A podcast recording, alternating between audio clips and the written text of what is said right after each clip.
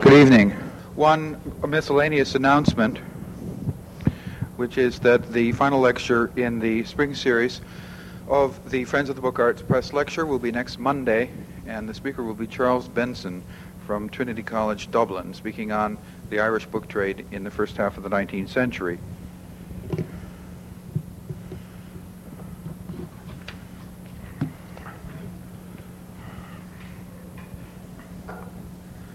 I hope that none of you will consider this afternoon's proceedings to be in any way a melancholy occasion.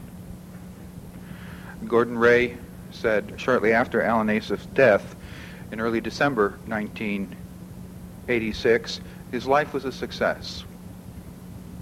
And I think that's very much worth hanging on to.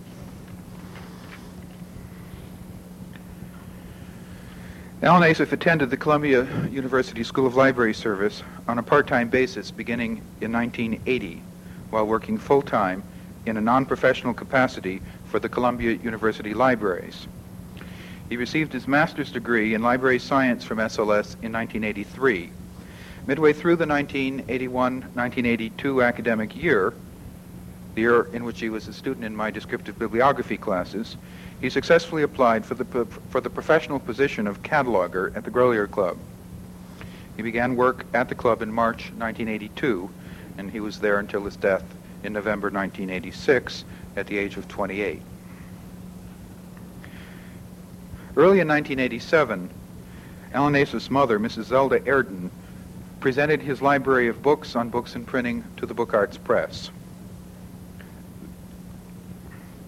Transported to Columbia through the good offices of Selby Kiefer and furnished with book plates, reading from the library of Alan Asaph, the books were shelved in the press room down the hall in 502, where ever since they have been available to students in the various SLS rare book and related programs, archives, preservation administration, and conservation, and where they enrich the press room's other book and realia collections.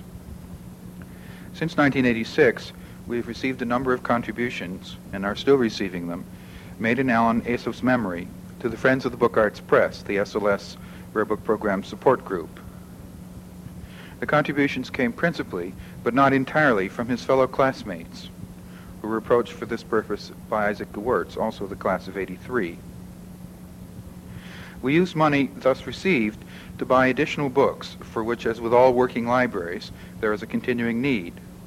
These, furnished with book plates reading, purchased through the Alan Asaph Fund. The new books joined Asaph's own library and the pressroom collections already in 502. Now, the General School of Library Service Library, a division of the Columbia University Libraries, and one floor above the floor that we're now on, is well stocked with books on bibliography. So well indeed that I doubt that there are any books in the Asaph collections which are not to be found on its shelves. But the Asaph's books lead their own independent and very busy existence. A book such as Bamber Gascoigne's recent How to Identify Prints, for example, is most usefully used, students routinely find, when studying the prints themselves in the press room. Similarly, students routinely find when studying bookbinding history that one picture leads to another. Books in the Asaph collections provide an opportunity for them to lay out half a dozen or more bookbinding books in the press room next to actual examples of leather and cloth bindings.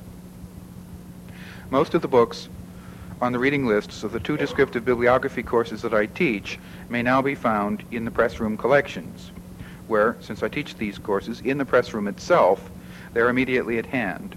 They are used frequently, both by students and by me, both, by, both in and outside of class.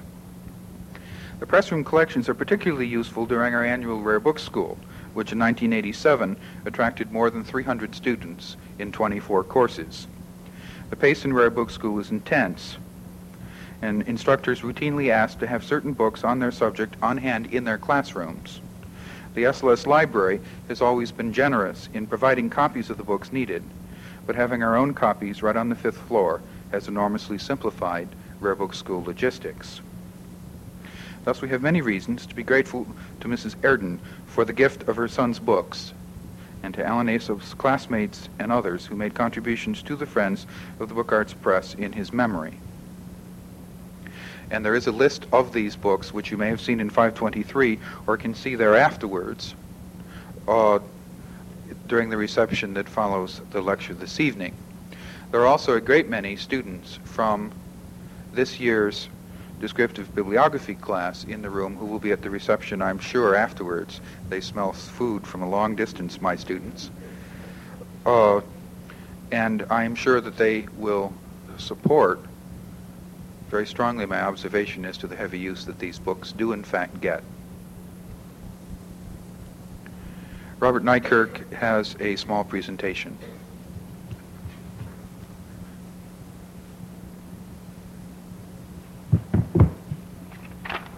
I'm very glad to see so many of Alan's friends and colleagues here this evening. No one enjoyed bibliographical meetings and lectures such as this more than he did, especially those connected with the School of Library Service. He was a graduate of both Columbia College and SLS, and they were un- undoubtedly the two most important poles of his life.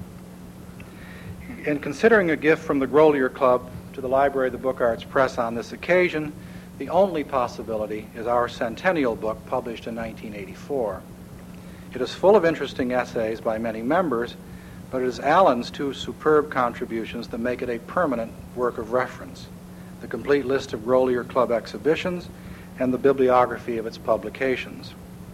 This last is already cited as ASAF, and in this gathering and others like it, that is assuredly a kind of immortality.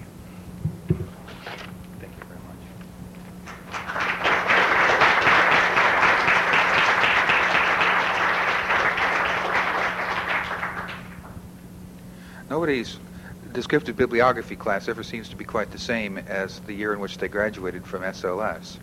Uh, Isaac is class of 83 formally, but class of 82 emotionally.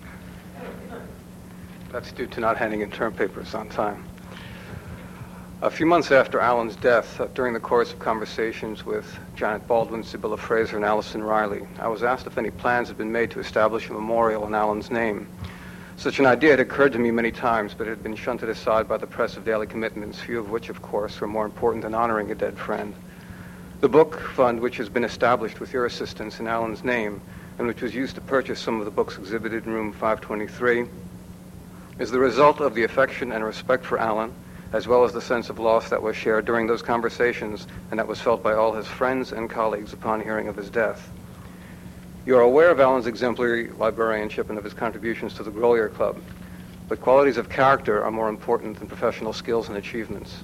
Allen, during all the years I knew him, had faced debilitating and often painful illness with humor and courage.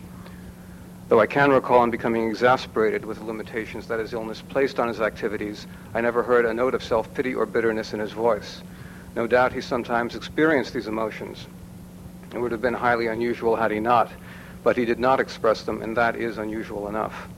And though Alan certainly had the intelligence and acuteness of mind to form and express an accurate and unflattering judgment of others, and though he had the sensitivity to feel a slight, yet I have met few people more reluctant to criticize others regardless of justification. The same integrity was manifested in, in, which was manifested in Alan's personal life was evident in his professional life as well. His commitment to his profession was exemplary, and his love of books apparent to anyone who knew him even slightly. The Book Arts Press was especially dear to him since it was a scene of his early training in rare book librarianship, and because in it he found the resources which were to prove so helpful in his growth as an interpreter and guardian of the printed book. No memorial to Alan could be more fitting than the gift of books in his name to the Book Arts Press.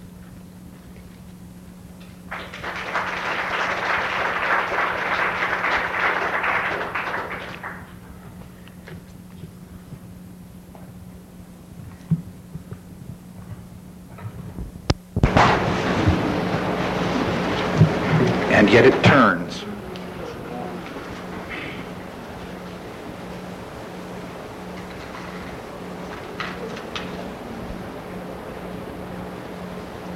One wonders why there are batteries.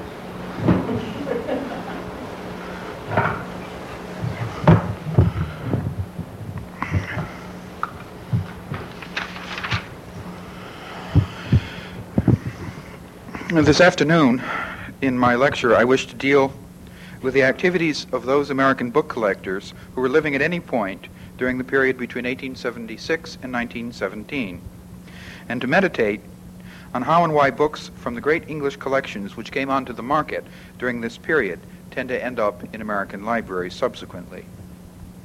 It may be useful to begin with a short historical summary of American book collecting during this period, and I apologize for telling those uh, who already know more about the subject than I do what I know. By 1876, the greater part of the libraries of the giants of Americana collecting had been formed in this country. Peter Force had already sold his massive accumulation of printed and manuscript materials to the Library of Congress. John Carter Brown had died in 1874 after a collecting career of more than 40 years. James Lennox, Brown's great rival for Americana nuggets, had given his collection to the city of New York, built a library to house it on Fifth Avenue on the site of the present Frick Museum, and was thinking about providing public access to the books.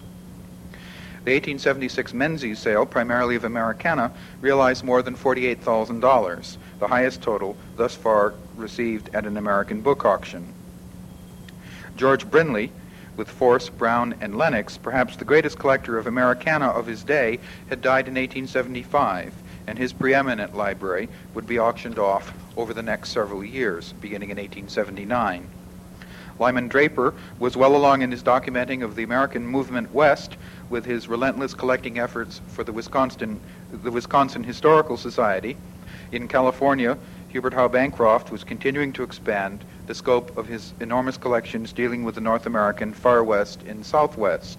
In 1876, for example, he absorbed most of the E. George Squier Library of newspapers, books, pamphlets, and manuscripts dealing with the history of Central America. American collectors probably dominated the international market in Americana by 1876, but they had a modest impact on most other collecting areas.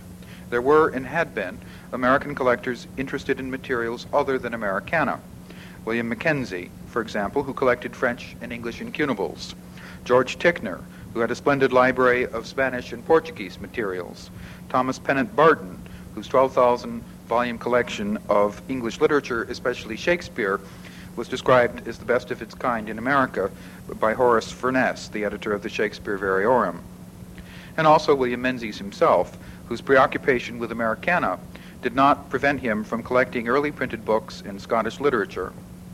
But the great push into areas besides Americana was just getting away, was just getting underway in this country in 1876. There was, an au- there was an active American auction trade by 1876, and the tempo was increasing as older collecting patterns changed.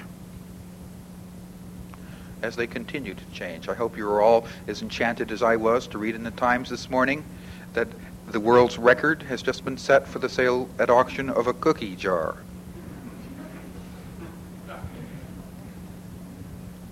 Time was when American book collectors had tended either to when American book collections had tended either to stay in the family or else be given or sold to institutions. The collections of James Logan, Thomas Prince, Isaiah Thomas, William Mackenzie, Thomas Dowse, George Ticknor, Peter Force, John Carter Brown, and James Lennox come to mind. But prices of old books began rising in this country in the 1860s and after a dip during, during the early 1870s, continued to rise, sharply so, towards the end of the decade. American libraries were now worth more, and they tended increasingly to be sold rather than given away by deed or bequest. The American collectors who flourished in the final quarter of the 19th century, they composed a second generation of collectors in this country, were a more diverse lot than their mid-century countrymen and some of their names are still familiar, at least to American bibliographical ears today. Samuel Putnam Avery, Theodore Irwin, and Theodore Low de Vinne, born in the 1820s. Adolph Sutro, General Rush C. Hawkins, Joseph Drexel, E. Dwight Church, William Loring Andrews, Augustin Daly, and Robert Hoe, born in the 1830s. General Brayton Ives, Edward Ayer, John Henry Wrenn, Frederick French, and Hamilton Cole, born in the 1840s and Eugene Field, William Arnold, and Abby Pope, born in the 1850s.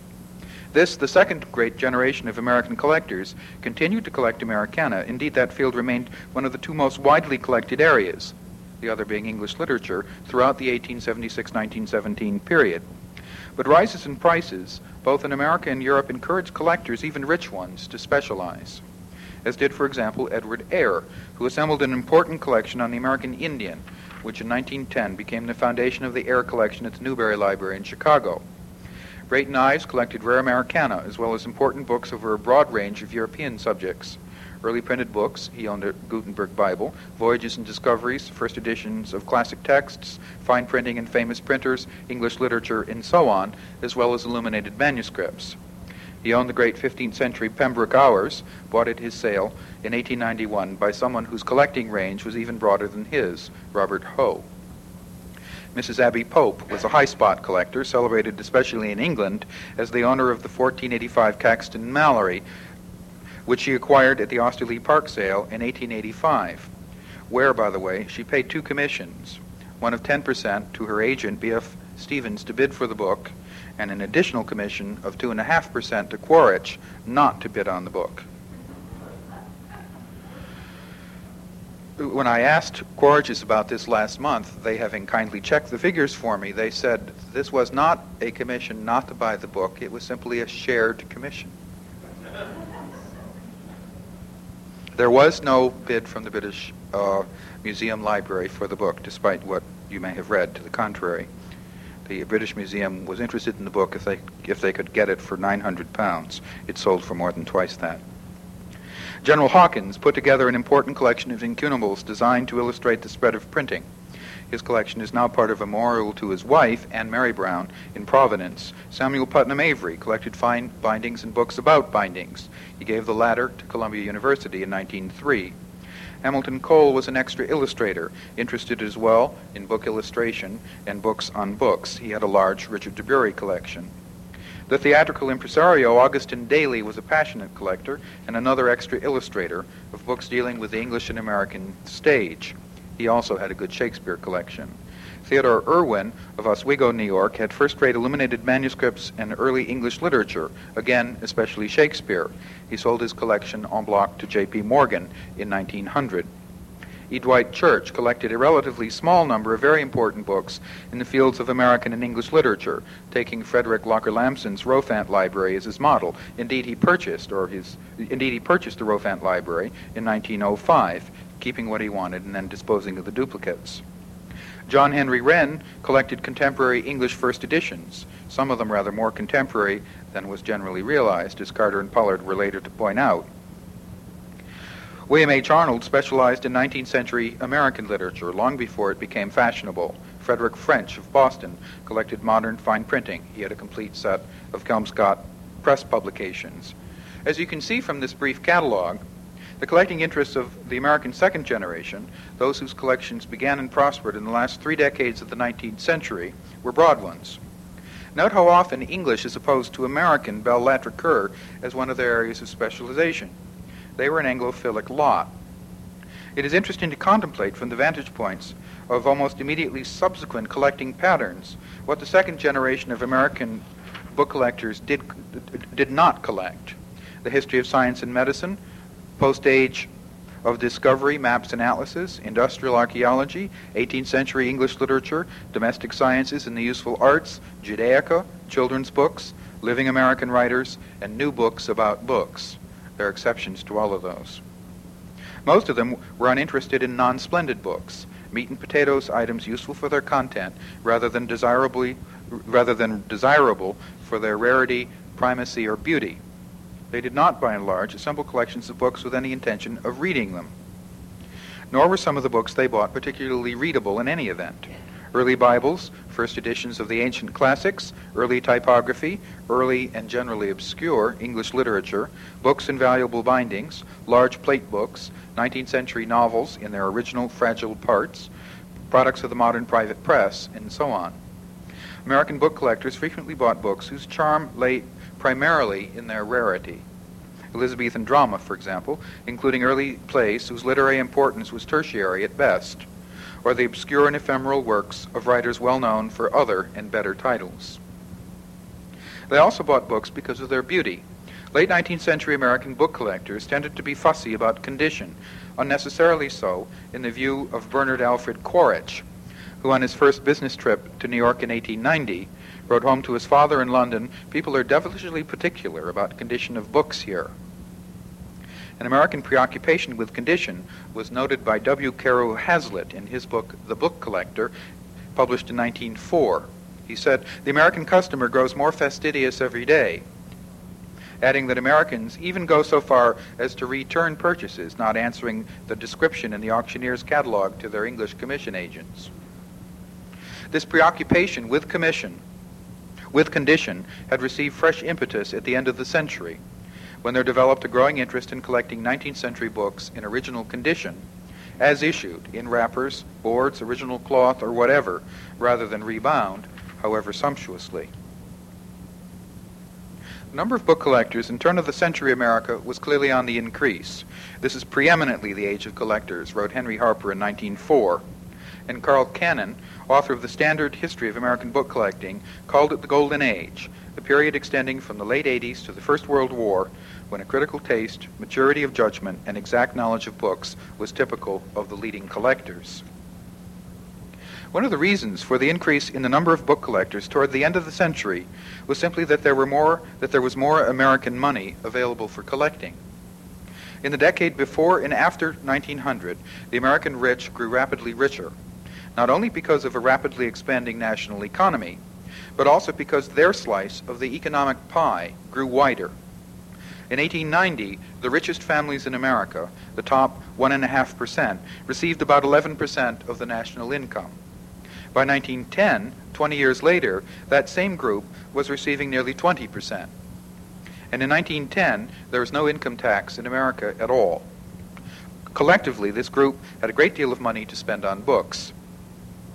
There were also more books for them to buy thanks in part to the large number of major sales of libraries taking place in England in the 1880s, enabled by sweeping changes in the laws governing the sale of entailed property, in particular, the Settled Land Act of 1882, changes generally associated with the name of Hugh Cairns, later Lord Cairns. I would like to embark on an extended parenthesis on the Settled Land Act. Until recently, I had always vaguely assumed that before the 1880s, one could entail an estate, or any part of it, such as a library or art collection, to prevent its sale by one's heirs, whom one tended to distrust intense, who one tended to distrust intensely, if not actively dislike. that the Settled Land Act abolished such entails, and that certain noble and other landholding possessors of such entail libraries and art collectors celebrated the changes in the law by disencumbering themselves of their books and pictures forthwith, often in order to take the proceeds to the races, gaming tables, and other resorts of society and leisure offered by the Gilded Age. My attitude was, I suppose, primarily formed by reading Victorian fiction. A recent expedition into British legal history has changed my attitude about both the purpose and the effects of the Cairns Acts. The facts, if I have them right, are these. Before 1926, you could not entail personal as opposed to real property in England. Until 1926, that is, entail was limited to the land, and it was not possible to entail personal possessions. There was, however, an exception to the pre Cairnsian laws governing personal and real property certain kinds of personal property closely allied to the land could be attached to it as heirlooms and entailed as real property. Thus, one might entail the fish in the manor house pond, or the deer in the park, or the swans in the lake, or the inherited furniture of the principal mansion house, furniture which might include books. In the 1880s, more than half the land of England was held in strict settlement. The intention of the Settled Land Acts of 1882 was to render such estates more profitable to their life tenants, that is, to those on whom they were entailed. Before the cluster of acts passed between 1882 and the end of the decade and associated with Lord Cairns, there were strict limitations on what the life tenant could do with the land. He could not sell it, even if it lost money. He could not grant long leases, he could not generally exploit its mineral resources, and he had few incentives to improve the land itself, supposing he had the capital from external sources to do so, because he had insufficient control over the income arising from such improvements. The Act of 1882 gave the life tenant considerable powers over the management of his land, while at the same time safeguarding capital. It facilitated the striking off from the land of fetters imposed by settlement and shifted the effect of settlement from the land itself to the purchase money that might be obtained from it. Furthermore, the life tenant could now sell heirlooms, remember they were real, not personal property, in order to devote the money derived from their sale to improving the estate and releasing uh, other encumbrances upon it. He could not simply sell the heirlooms and, as we say in America, buy fast women and slow horses with the proceeds. That is, he could not derive personal benefit from their sale. But he could arrange for the alienation of an unwanted and unproductive asset, exchanging it for one which did produce income. Before he could sell, he needed the permission of the court. The act did not set forth the principles which were to govern the court's discretion in allowing the sale of heirlooms, but in practice the court tended to give the tenant for life wide discretionary powers in deciding upon such sales. Not all large family libraries in England in the 1880s were entailed, nor were they by any means exclusively owned by large landholders. But the long agricultural depression of the late 1870s had an obvious impact on industry and all sectors of society, particularly damaging at a time when English manufacturers were beginning to experience fierce competition from the newly industrialized continent. In the 1880s, then, there were many incentives to sell books. In rapid succession occurred the Sunderland or Blenheim sale, 1881 to 83, the Beckford Hamilton Palace sales, 1882 83, the Stourhead Hoare sale, 1883 and then 1887, the Gosford and, and Syston Park sales, 1884, the Osterley Park sale, 1885, the first Phillips sales, 1886 to 89, the Severne sale, which included the library of Michael Wodhull, 1886, Lord Crawford sales of 1887 to 1889, and so on and on and on. The number of sales grossing 10,000 pounds or more in the single decade of the 80s was greater than the combined total of the previous six decades. And the sales as a whole put the largest number of certain kinds of books on the market since the bibliographical disruptions of the Napoleonic era. Now, the sales of the 1880s had a number of features in common. One, they tended to consist of libraries formed several generations earlier. In the early 18th century, for example, in the case of Sunderland, in the early 19th century, in the case of Beckford, heirlooms, in fact. Two, the libraries sold tended most notably to contain 15th century books, early editions of the classics, early English printing, including Caxton, and literature, including Shakespeare, as well as fine bindings. Three, the consignors tended to be substantial landholders whose incomes had been adversely affected by a grim succession of bad harvests in the second half of the 1870s, as well as by competition from American agriculture, and who took advantage of the changes effected by the Cairns Acts to improve their estates by cashing in heirlooms and converting the proceeds into income producing assets. 4. The dominant presence at the sales in the 1880s was Bernard Quaritch, who by now had many American clients interested in precisely the sort of book offered at these sales.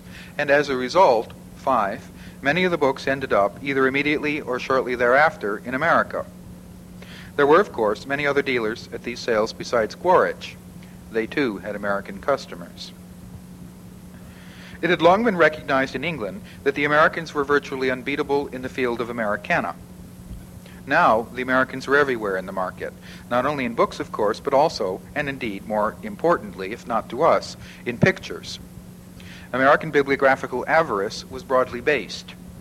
In 1896, W. Roberts observed in his book, Rare Books and Their Prices, that the Americans were also draining England of works relating to British genealogy and county history.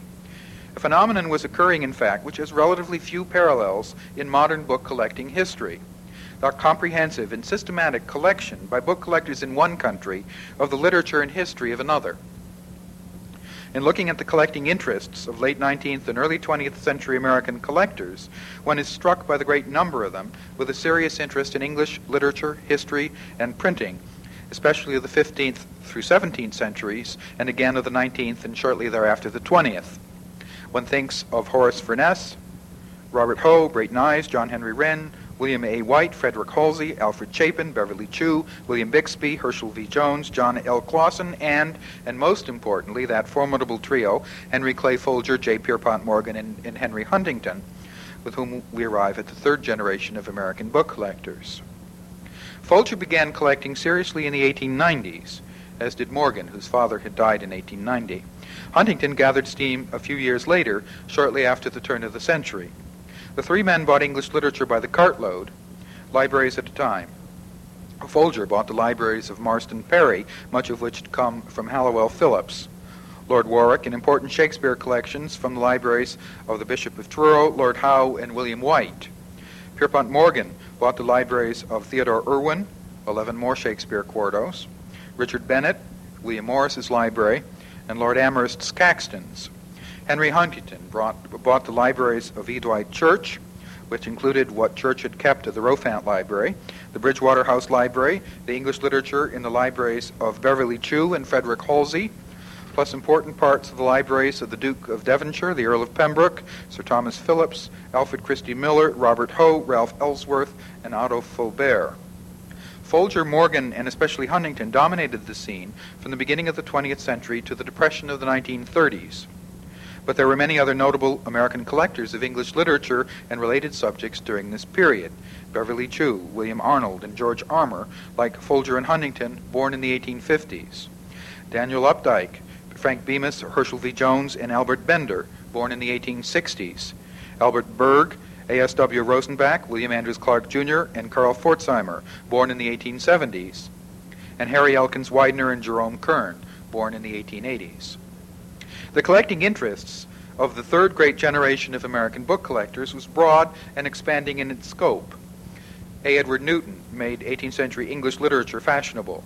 John Quinn collected the manuscripts of living writers such as Conrad and Joyce. Dr. Harvey Cushing, following the lead of his mentor Sir William Osler, collected the history of English medicine.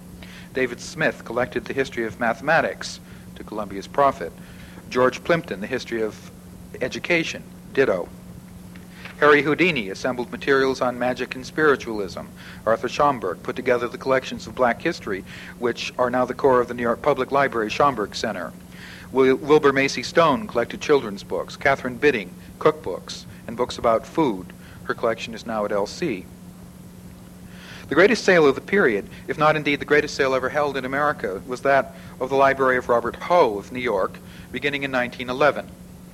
It was the first American sale to attract at least a very large number of English of European dealers, and the nearly 2 million received remained the record for an American sale until after the Second World War. Henry Huntington dominated this sale, spending about a million dollars in all, or half of the total. His purchases at this and other sales, combined with other purchases of libraries in bulk, prompted several sales of Huntington duplicates in the mid-teens, sales held in New York, which fueled the ambitions of many other collectors who became active at this time, notably including William Clements, either directly or indirectly, uh, through such dealers as A.S.W. Rosenbach, rapidly achieving an ascendant position in the American trade. Now, John Carter has pointed out that the trade in antiquarian books is sometimes identifiably cyclical. The Beckford, Sunderland, Syston Park, and other sales of the 1880s enabled a whole generation of collectors, including C. Fairfax Murray, Robert Hoe, and Brayton Ives, whose books in turn became available eventually to Huntington and the third generation of American collectors. These cycles continue, however, only so long as the books remain in circulation. When they are institutionalized, the cycle stops. For the past century, one of the dominant patterns in the movement of books has been from English and continental dealers and auction sales to American collectors, and then, either directly or at one or two removes, to American libraries. For several decades, especially after World War II, American libraries were very active as principals in the antiquarian book market, both in England and uh, both in the United States and abroad. It remains the case that the most important source of rare books for practically all American libraries is gift, not purchase. That this has always been the case with American libraries, even in the 1950s and the 1960s, and that it is still true today. Consider the book collector's problem. As Charles Tannenbaum once elegantly put it, collectors must eventually face their own inevitable personal deaccession. the book collector has a choice. He can either make arrangements during his lifetime for the disposition of his treasures, or else he can bequeath them to his heirs, other individuals, or an institution. If he decides to alienate his collection during his lifetime, he again has two choices. He can either sell the collection or give it away. He may have one or more of many reasons for wishing to sell. He may simply need the money. The Brooklyn collector Thomas Field put together an important collection on the American Indian in the 1860s, for example, on which he based his excellent bibliographical writings on the subject. But his fortunes declined in the 1870s, and he was forced to sell his library at auction through Sabin. Another reason why a collector may need to sell books is so that he can pay his book bills, so that he can buy more books. This seems to have been the pattern employed on a number of occasions by Herschel Jones, who assembled and dispersed several libraries during his lifetime. Book collectors sometimes sell books simply because they need the room. The great St. Louis book collector, William K. Bixby, arranged two sales of duplicate sales, arranged two sales of duplicates with no less a partner than Henry Huntington in 1916 and 1917 for this reason. Sometimes a collector will sell his books to prove a point. William Arnold disposed of his collection of 19th century American first editions in original bindings at auction in New York in 1901. It was one of the first major sales of such materials to be held, and the prices set many new highs. Collectors sell their books because they have changed the focus of their collecting interests. Charles Fredrickson collected Shakespeare after the American Civil War until he became convinced that the plays were in fact written by someone else. He then sold his Shakespeare, and in the 1870s began to collect 19th century English literature, including Keats, Coleridge, and Shelley. He was one of the first Americans to do so. Similarly, in 1900, Beverly Chew sold his collection of American literature to Jacob Chamberlain so that he could concentrate exclusively, or more exclusively, on English literature. This collection, in turn, went to Huntington in 1912. Sometimes a collector sells his books because he loses interest in book collecting altogether. Jerome Kern sent his books to auction in 1929 for this reason, through good luck or astuteness hitting the top of the market just before the crash. A collector may sell his books because his heirs have no interest in the collection, or because he believes that he can get more for the books than his spouse or children could after his death. William Menzies put his collection up for sale in 1876 for this reason, nearly 30 years before he died. Some collectors sell their books, as did Menzies, long before they die. Others arrange for a posthumous sale. The Boston banker Frank Bemis bequeathed the proceeds from the sale of his library of English and American literature, they went to Rosenbach in 1835, to the Boston Children's Hospital. Perhaps the most frequently cited reason for planning a sale of one's books is to give other collectors the chance to enjoy collecting the books that gave their owners so much pleasure, to keep the game alive. Robert Hoe and A. Edward Newton, among many others, made elaborate statements to this effect. Related to this conviction is a suspicion that institutions do not take as good care of books as individuals do. There was widespread dismay, for example, when the Lenox Library was amalgamated into the newly formed New York Public Library in the 1890s, and its identity submerged in a way that would surely have much irritated James Lenox. Once forever, for whatever reason, a collector has decided to sell his books, yet again he has a number of options. He can sell his books privately to another individual, as Edward Asay did to Thomas Irwin in 1881, and as Irwin in turn did to Pierpont Morgan in 1900. The collector can sell his collection to his or a dealer, as did the heirs of Frank Bemis, or he can give them to a dealer on consignment, as did uh, Clarence uh, Bement to the infant A.S.W. Rosenbach, as a form of encouragement to a new dealer. He can sell them to an institution, as did Peter Force to the Library of Congress and he can sell them either at full price or, as in the case of Owen D. Young, to Dr. Albert Berg at a substantial discount because the Berg collection was to go to the New York Public Library. And finally, a book collector can sell his books at auction. Either through private or public transaction, the collector has a variety of ways of selling his books during his lifetime. The other major option that a collector has in disposing of his books is to give them away either before or after his death.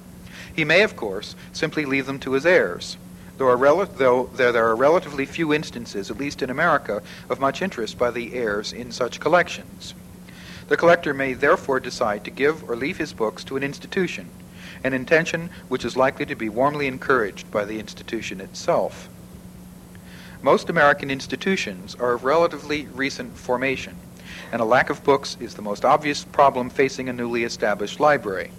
Harvard itself got its start in the 1630s when one John Harvard gave a gift of money and his library to establish the college. Poverty of local library resources prompted James Logan to bequeath his substantial collection to the city of Philadelphia. George Ticknor gave many of his books to the Boston Public Library over the first two decades of its existence. Adolph Sutro intended to establish a great research library on the European model for the citizens of San Francisco. Henry Huntington had much the same idea for Southern California, and rather better luck. Many book collectors have been employees of libraries or universities, and often they presented their institutions with their personal collections, either by gift or bequest. Daniel Willard Fiske gave a major portion of his extensive collections of Italian literature to Cornell. David Smith was a professor at Columbia who gave his great mathematics collections to us. James Babb, librarian at Yale, presented that university with its Beckford collection. Other donors have been trustees of their institutions. Henry F. Durant of Wellesley, Cyrus McCormick of Princeton, John G. White of the Cleveland Public Library. American donors have presented or bequeathed their collections to their colleges or universities for many reasons, not least of which is simply that they were asked to do so. In 1924, for example, Chauncey Brewster Tinker put forth a celebrated and enormously successful call to the Yale alumni for gifts of rare books. Responses came from Harvey Cushing, Wilmarth Lewis, Richard Gimbel, David Wagstaff, and Frederick Dixon, among many others. A collector may give books to an institution in order to establish a monument to himself or to others. William Andrews Clark Jr.'s collections at UCLA are a memorial to his father, a man of the same name.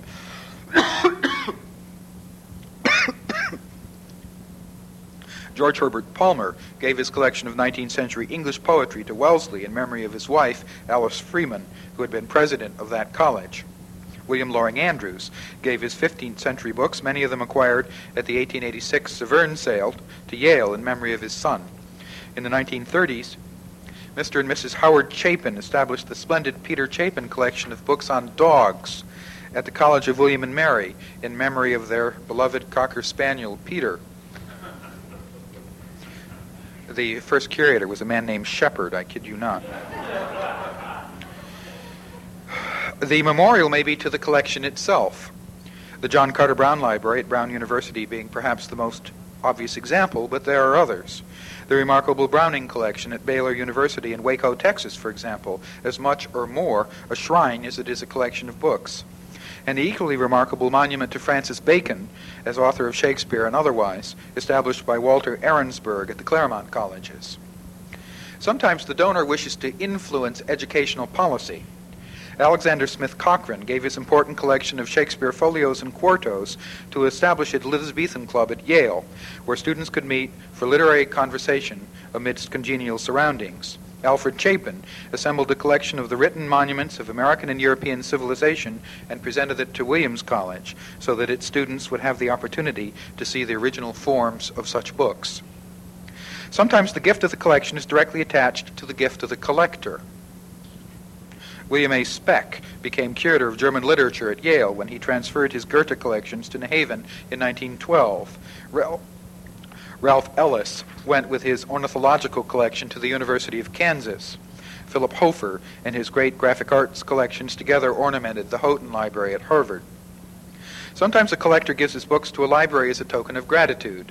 Lessing J. Rosenwald presented his wonderful collection of illustrated books to the Library of Congress in thanks to the nation, which, is, which had enabled him to amass his substantial fortune.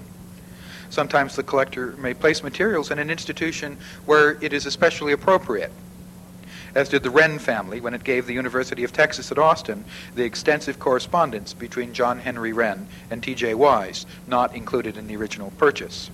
Or similarly, when Mrs. Frederick Meek presented her husband's collection of John Greenleaf Whittier, the most complete in private hands, to Whittier College in Los Angeles. On occasion, material goes to an institution because the owner believes it should be in public rather than private hands. In 1949, Fritz Kreisler gave the score of Brahms' Violin Concerto to the Library of Congress so that it could become a public treasure always available for use internationally. Regional history collections are often given locally because of the appropriateness of the subject. Thus, the Burton Collection of Midwestern Materials, now at the Detroit Public Library, and William Darlington's collection of materials on the history of Pittsburgh, presented by his heirs to the university in that city. A more generalized civic pride may cause the gift of a collection. Philadelphians Hampton Carson and William Elkins gave their history and literature collections to the Free Library of Philadelphia because of their love of that city. Some collectors have formed collections for the express purpose of donating them to an institution. Albert Bender, for example, established rare book libraries at Mills College, Stanford, and the University of California at Berkeley. A generation later, in 1942, and again at, Harving, at, Harvard, William King Richardson gave his important collections of illustrated books and bindings to the university to mark the opening of the Houghton Library. Sometimes a collector presents a collection to an institution because he fears for the book's safety at home. Morris Parrish had such high standards for the collection, for the condition of the Victorian writers he collected that he added the term Parrish condition to the vocabulary of the antiquarian book trade. After a fire in his house threatened the condition of his books, however, Parrish made arrangements to transfer the collections to Princeton. Gifts to institutions are sometimes the result of friendships which develop between collectors and librarians. Clara Peck and Kathleen Bryson, the librarian of Transylvania College in Lexington, Kentucky, were friends, Miss Peck's celebrated sporting collections went after her death to Transylvania. Similarly, the friendship between John L. Perkins and Dorothy Drake, librarian at Scripps, one of the Claremont colleges, resulted in his fine printing and related collections going to the Honnold Library. On occasion, a collector gives his collection to an institution to avoid personal bankruptcy. Thomas Gilcrease went deeply into debt in assembling his important collection of books, paintings, and artifacts on the American Indian the citizens of Tulsa, Oklahoma, voted a bond issue to buy the collections and set up a museum in that city and pay Gilcrease's debts. And, and finally, sometimes a donor gives his library to an institution for tax reasons, because it is impossible for tax reasons not to. I shall return to this shortly. But first I need to catch up with another one of my options for the disposition of a collection, that which operates when a collection is left in the family or where, for other reasons, it devolves upon another individual. The new possessor must, like the old one, decide whether to retain the collection, sell it, or give it away. The heirs of E. Dwight Church sold his library to Henry Huntington. Norton Q. Pope sold his wife Abby Pope's books en bloc to Dodd Mead after her early death. Dodd Mead, in turn, sold most of them, including the Caxton Malory, to Robert Hoe. The inheritors of a collection have many good reasons for selling it, as opposed to giving it away or keeping it in the family. They may need the money.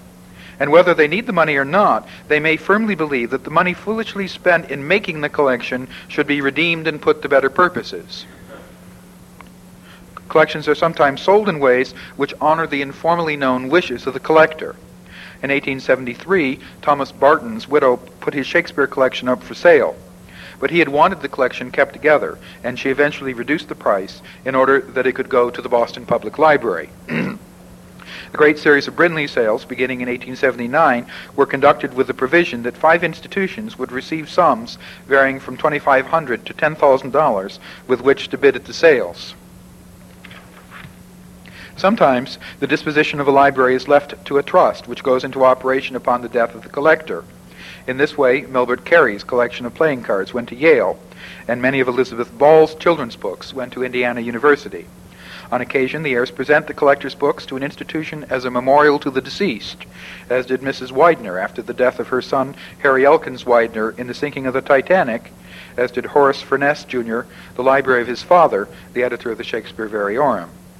Heirs are, in fact, at least as likely as the collectors themselves to give their collections to institutions. And it has certainly been the case in the United States for the past 80 years or so that books have tended to gravitate by gift towards institutions. I have myself visited all of the collections which I have uh, thus far described, and I assure you that there are a great many other institutional collections and rationales for them which I could have mentioned. But I must now turn to what I believe to be the biggest reason of all, and one which came into existence with the changes in the American income tax laws which occurred in 1917. The United States had levied an income tax during its Civil War with a maximum rate of 10%. But I am happy to inform you that the United States government ran a surplus every year, without exception, from 1866 until well into the 1890s. And that the income tax was repealed in 1872. The chief source of revenue for the government was then customs duties and taxes on alcohol and tobacco. With the Depression of the mid 1890s, an attempt was made to reinstitute the income tax, but the U.S. Supreme Court ruled that federal income taxes were unconstitutional. Their matter stood until 1913, when income taxes were permanently enabled by an amendment to the U.S. Constitution and reimposed in that year. The original intention of the reimposition was to tax only the rich and them only slightly. The 1913 income tax levy affected only those with annual incomes in excess of $3,000, that is, in the neighborhood of at least $45,000 in today's values, and the maximum tax was 7%. This only for those whose annual income was in excess of half a million dollars a year. In today's terms, that is, an annual income of in excess of $8 million a year. This rate, by the way, was slightly lower than the approximately 8% upper limit levied in England at the time. John D. Rockefeller opposed income taxes, saying that when a man has accumulated a sum of money within the law, that is to say, in the legally correct way, the people no longer have any right to share in the earnings resulting from the accumulation. But by mid 1913, J. Pierpont Morgan was now dead, and Rockefeller's advice was ignored, both by the U.S. Congress and by the states. And a good thing, too, since U.S. customs duties uh, sank rapidly after 1914 because of the international situation, and the government was in desperate need of operating funds, a need made still greater by the country's decision to rearm. The income tax began being used as the primary device for increasing government revenue. The Revenue Act of 1916 raised the income tax rate substantially, and the 1917 Act added further sharp increases, especially at the upper levels, increasing the maximum rate to 67% of income for those, admittedly, with annual incomes in excess of a million dollars. Say 14 million by today's standards. This rate was so high, a change from 7% to 67% in four years, that there is considerable fear in the United States Congress that private philanthropy would suffer. And so, and for the first time in 1917, deductions to one's gross annual income were allowed for gifts to charitable, religious, scientific, and educational institutions. Deductions that were expanded with the 1918 Revenue Act, which raised the upper limit of income taxation still further to 77 percent. For the next half century, the top rates stayed at 50% or higher, climbing to an all-time high of 94% in 1944. The rich were, to be sure, not without their resources in protecting the disposition of their incomes from such punishing tax levels. To the extent that they chose to make charitable contributions, the federal government simply became their partners. In the 50% exemption bracket, the donor pays half and the government the other half. In the 70% bracket, the donor pays less than a third. But this is less than a third of the gift's present value, not the cost of the original purchase. The result is that it may finally be cheaper to give away a collection of books to an institution than it is to sell it, especially if the collection was acquired many years before and prices have risen since then, either in fact or because of inflationary pressures. An example may be illustrative. Mr. Uh, Mr. X formed his great collection of high spot first editions in the Depression, buying wisely at such sales as those of Mortimer Schiff and A. Edward Newton when prices were low. In 1974, Mr. X, feeling the weight of his now more than 87 years, decided to dispose of his collections. A book dealer immediately offered to pay him $400,000 for them, an amount which rather staggered Mr. X, who had been out of the market for more than two decades. Years before, he had paid a total of only about $40,000 for the books. His capital gains on the collection, if he sold it for $400,000, would be $360,000. With a 25% capital gains tax, Mr. X would face a tax bill of $90,000 on the sale. If he sold, his profit on the whole transaction then would be the $400,000 he would receive for the collection from the dealer, minus a $90,000 tax bill, and also minus the 40,000 he originally paid for the books, a net profit of $270,000. But Mr. X was a rich man in a 70% tax bracket at the time that we're speaking. He discovered that if he gave his collection over a period of several years to an institution, the actual cost of the gift to him would be its original cost of 400,000, excuse me, its original cost of 40,000 plus 30% of its current 400,000 value, $120,000, for a total of $160,000, since he would be relieved of the burden of paying $280,000 in income tax over the period of the gift.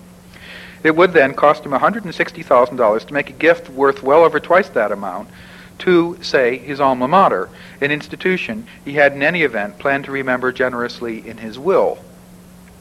As it happened in fact, the rare book librarian of his alma mater was able to point out to Mr. X that while the book dealer had offered him $400,000 for the collection, its present replacement value was in fact much higher. A second perfectly reputable appraiser was discovered who was willing for tax purposes to appraise the collection at $600,000. The cost of the gift to Mr. X would then be his original 40000 for which in return he would be relieved of the necessity of paying 70% of the 600000 value or $420,000. Net profit $230,000 or only 90,000 less than that which he would receive had he sold the collection outright to the dealer of 400. In short, presenting his alma mater with a collection worth well over half a million dollars would cost him less than one-fifth of that amount. Accordingly, Mr. X gave the collection to his old college, where it is now one of the permanent glories of the rare book department. Now, I have not used in preparing this example the example of Mr. Lilly, but it is a very instructive one because he was prevented, though he very much wished to put his books back into the trade, from doing so because of the great expense. The arithmetic of the U.S. income tax uh, laws since 1917 has thus consistently encouraged giving book collections, especially long established ones, to educational institutions. It would be virtually impossible to determine the extent that tax law encouragement alone has resulted in such gifts, for there are a great many other reasons, as I have suggested earlier, which may contribute to a collector's decision to present his books to an institution. What can be determined is the approximate percentage of collectors who'd given let me start again. Who, what can be determined is the approximate percentage of collectors during any given time period who sold their collection as opposed to the percentage of those who during the same period gave them away. In order to do so, I used a database using DBase 3 software of about 375 American book collectors, deriving my raw data in the first instance from Cannon's American Book Collectors, and with additions from more recent sources, in particular my own notes, and then Donald Dickinson's 1986 book, Dictionary of American Book Collectors. Determining the birth and death dates of these collectors was, for the most part, routine.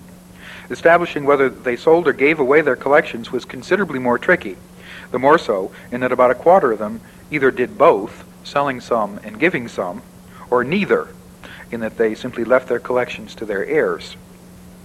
But the three quarters who clearly did either sell or give to institutions provide plenty of evidence to work with, and in fact, certain patterns emerge as follows. Of those book collectors born in the decade of the 1820s, that is, collectors who might generally be expected to have disposed of their collection 60 or 70 years later, toward the end of the 19th century, 67%, two thirds, sold their collections, and 11% gave them away. The others um, had a combination. Of those born in the 1830s, 53 sold and 26% gave. Of those born in the 1840s, 43% sold and 31 gave. Of those born in the 1850s, 41% sold and 50% gave. In the 1860s, 39% sold and 47% gave. Of those born in the 1870s, 23% sold and 62% gave. Of those born in the 1880s, 27 and 59. Of those born in the 1890s, 4% sold and 81% gave. To repeat, the percentages of those who gave their collections to institution, decade by decade, beginning with those born in the 1820s, are 1820s 11%, 1830s 26%, 1840s 31%, 1850s 50%, 1860s 47%, 1870s 62%, 1880s 59%, 1890s 81%. At the moment, my data stop with the generation born in the 1890s. Some of these collectors are, I am happy to say, still with us, and interpreting the data of those collectors born after 1900 is difficult because many members of their generation are still active and in any event have not disposed of their collections. But the trend is overwhelmingly clear. More and more American book collectors gave their collections away rather than selling them. My data almost certainly exaggerates the facts to some extent. I am most likely to have data on collectors who, whose collections are fairly well known, and as a result, I know more about collections that were presented with more or less fanfare to an institution accompanied by a trail of exhibitions, catalogs, and news reports than I am about collectors who quietly sold, for example, their collections to a dealer or who put them up anonymously at auction. But even making very substantial allowances for the skew in my data, the sequence of the percentage of givers, decade by decade, is suggestive 11, 26, 31, 50, 47, 62, 59, 81. Is it, I wonder, all a matter of public policy? Beginning in the 1880s, changes in British tax law encouraged the owners of libraries to disperse them, at a time when Americans were beginning to collect heavily precisely the kind of books that were being sold off. There ensued a golden age of American book collecting between 1876 and 1917. Beginning in 1917, changes in the American tax law encouraged the owners of libraries to give them as charitable contributions to institutions. And so they did, and so they do. Thank you very much.